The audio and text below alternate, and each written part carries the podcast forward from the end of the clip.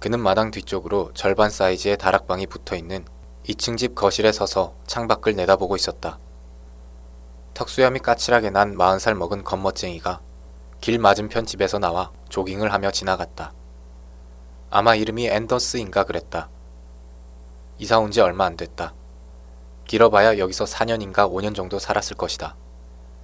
이미 사람들을 살살 구슬려서 주민자치회 운영위원회에 들어가는데 성공했다. 뱀 같은 인간. 그는 이 거리가 자기 것인 줄 안다. 이혼한 다음 이사를 온 게 분명한데 터무니없는 집값을 지불하고 들어왔다.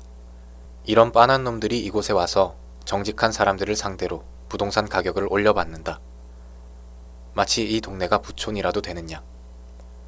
게다가 그 녀석은 아우디를 몰았다. 오베는 그럴 줄 알고 있었다. 자영업자나 기타 등신들은 죄다 아우디를 모니까.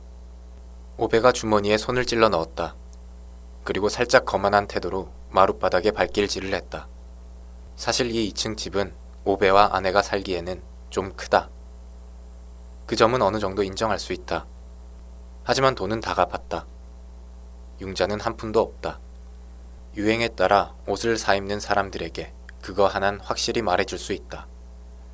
이젠 사방이 다 융자다. 다들 그게 인간이 가는 길인 줄 알았다. 오베는 모기지를 갚았다. 의무를 다했다. 직장도 다녔다. 병가라고는 한 번도 낸 적이 없었다. 자기 몫의 짐을 짊어졌다. 책임도 어느 정도 졌다. 아무도 더는 그렇게 하지 않는다. 누구도 책임을 지지 않는다. 이제 있는 거라고는 컴퓨터와 컨설턴트, 그리고 나이트클럽에 가거나 아파트 임대차 계약을 은밀하게 팔아치우는 지역 유지들 뿐이다. 조세 피난처와 금융 자산만 있다. 아무도 일하기를 원치 않는다. 하루 종일 점심이나 처먹었으면 하는 인간들로 나라가 꽉 찼다. 좀 느긋하게 살면 좋지 않아요? 직장에서 그들이 오베에게 말했다. 일자리 부족과 그로 인한 나이든 세대의 은퇴에 대해 설명하는 와중에 말이다. 한 세기의 3분의 1을 한 직장에서 보낸 사람. 그들이 오베를 표현하는 방식이었다. 벼랑간 오베는 빌어먹을 세대가 된 것이었다. 왜냐하면 이제 직장에 다니는 사람들은 모두 31살이고 너무 꽉 끼는 바지를 입으며 더 이상 제대로 된 커피를 마시지 않기 때문이다. 책임을 지길 원치도 않는다. 공들여 턱수염을 기른 엄청난 수의 인간들이 직장을 옮기고 아내를 갈아치우고 자동차 상표를 바꿨다. 딱 저렇게. 지들 기분이 당길 때마다. 오베는 창밖을 노려봤다. 겉멋쟁이가 조깅을 하고 있다. 오베가 조깅 때문에 짜증나는 건 아니었다. 전혀. 오베는 사람들이 조깅을 하는 것에 조금도 관심이 없었다. 그가 이해할 수 없는 건 왜 인간들이 조깅 가지고 저렇게 호들갑이냐는 거다. 하나같이 만면에 거만한 미소를 띠고 다니는데 꼭 자기들이 폐기종이라도 치료하러 밖에 나온 것처럼 굴었다. 빨리 걷는 놈이건 천천히 걷는 놈이건 조깅하는 인간들은 다 똑같이 그랬다. 마흔 살이나 먹은 남자가 세상에 대고 자긴 똑바로 할 줄 아는 게 없다고 떠들어대는 꼴이었다. 조깅을 하려면 반드시 14살짜리 루마니아 체조 선수처럼 입고 나와야 한단 말인가? 올림픽에 출전한 봅슬레이 팀처럼 차려 입어야만 하나? 고작 45분 동안 목적도 없이 동네를 돌아다닌다는 이유 때문에 그 겉멋쟁이에게는 여자친구가 있었다.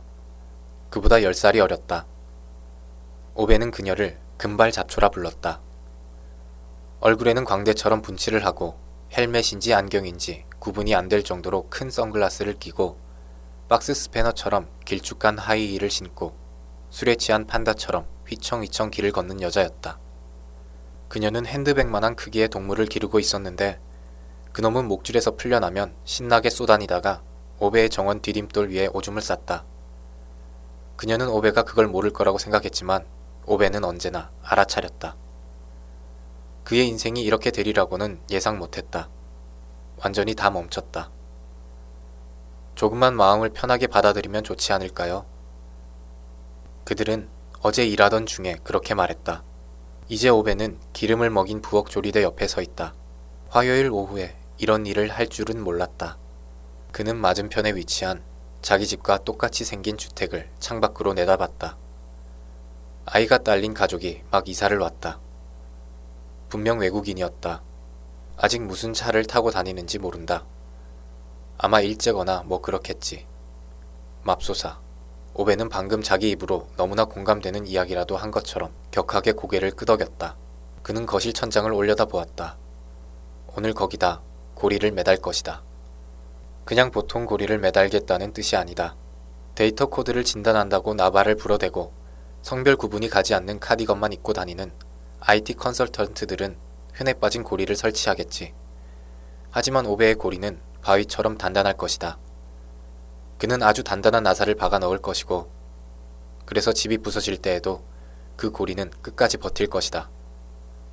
며칠 안에 넥타이 매듭을 아기 머리통만큼이나 크게 메고 거드름을 피워대는 부동산 업자가 여기 서 있을 것이고, 개발 호재니 공간 효율이니 하는 소리를 떠벌리다가 오베라는 망할 자식에 대해 온갖 종류의 의견을 갖게 될 것이다. 그러나 그는 오베의 고리에 대해서는 입도 뻥끗할 수 없으리라. 거실 바닥에는 오베의 유용한 물건들이 들어있는 상자 하나가 있었다. 그게 그들이 이 집안의 물건들을 분류하는 방식이었다. 오베의 부인이 샀던 것은 모두 사랑스러운 혹은 가정적인 것들이었다. 오베가 산 물건들은 모두 유용한 것들이다. 기능이 있는 물건. 그는 그것들을 상자 한두 개에 나눠 담아두었다. 큰 상자 하나, 작은 상자 하나. 지금 이 상자는 작은 상자다. 나사와 못, 스패너 세트 등 그런 종류의 물건들로 가득했다. 사람들은 더 이상 유용한 물건들을 안 갖고 살았다. 사람들이 가진 건 죄다 똥덩어리 뿐이었다. 신발을 스무 켤레나 갖고 있으면서도 구두 주걱이 어디에 있는지 전혀 모른다.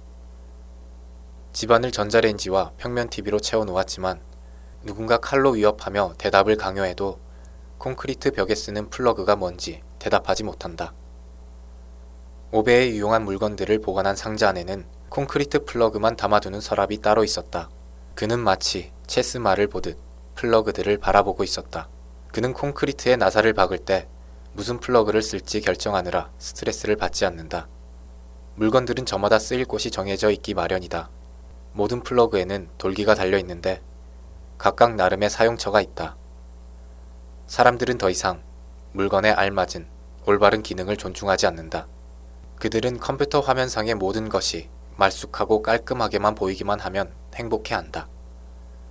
하지만 오베는 물건들을 응당 그렇게 다뤄져야 하는 방식으로 다뤘다. 오베는 월요일에 사무실에 출근했고 그들은 오베의 주말을 망칠까봐 그 사실을 금요일에 전하지 않았다고 말했다. 조금 느긋하게 사는 것도 좋을 겁니다. 그들이 점잔을 빼며 천천히 말했다. 느긋하게 살라고? 그치들은 화요일 아침에 눈을 떴을 때 더 이상 아무런 목적이 없다는 게 어떤 것인지는 알고 있을까? 인터넷을 사용하고 에스프레소 커피를 마시는 인간들은 무언가에 대해 책임을 진다는 게 어떤 것인지는 알기나 할까? 오베는 눈을 가늘게 뜨고 천장을 올려다 보았다. 고리를 정중하게 다는 게 관건이다.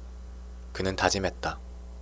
오베가 거실에 서서 그 문제에 몰입해 있는데 뭔가 길게 찌익하고 긁히는 소리가 사정없이 회방을 놓았다.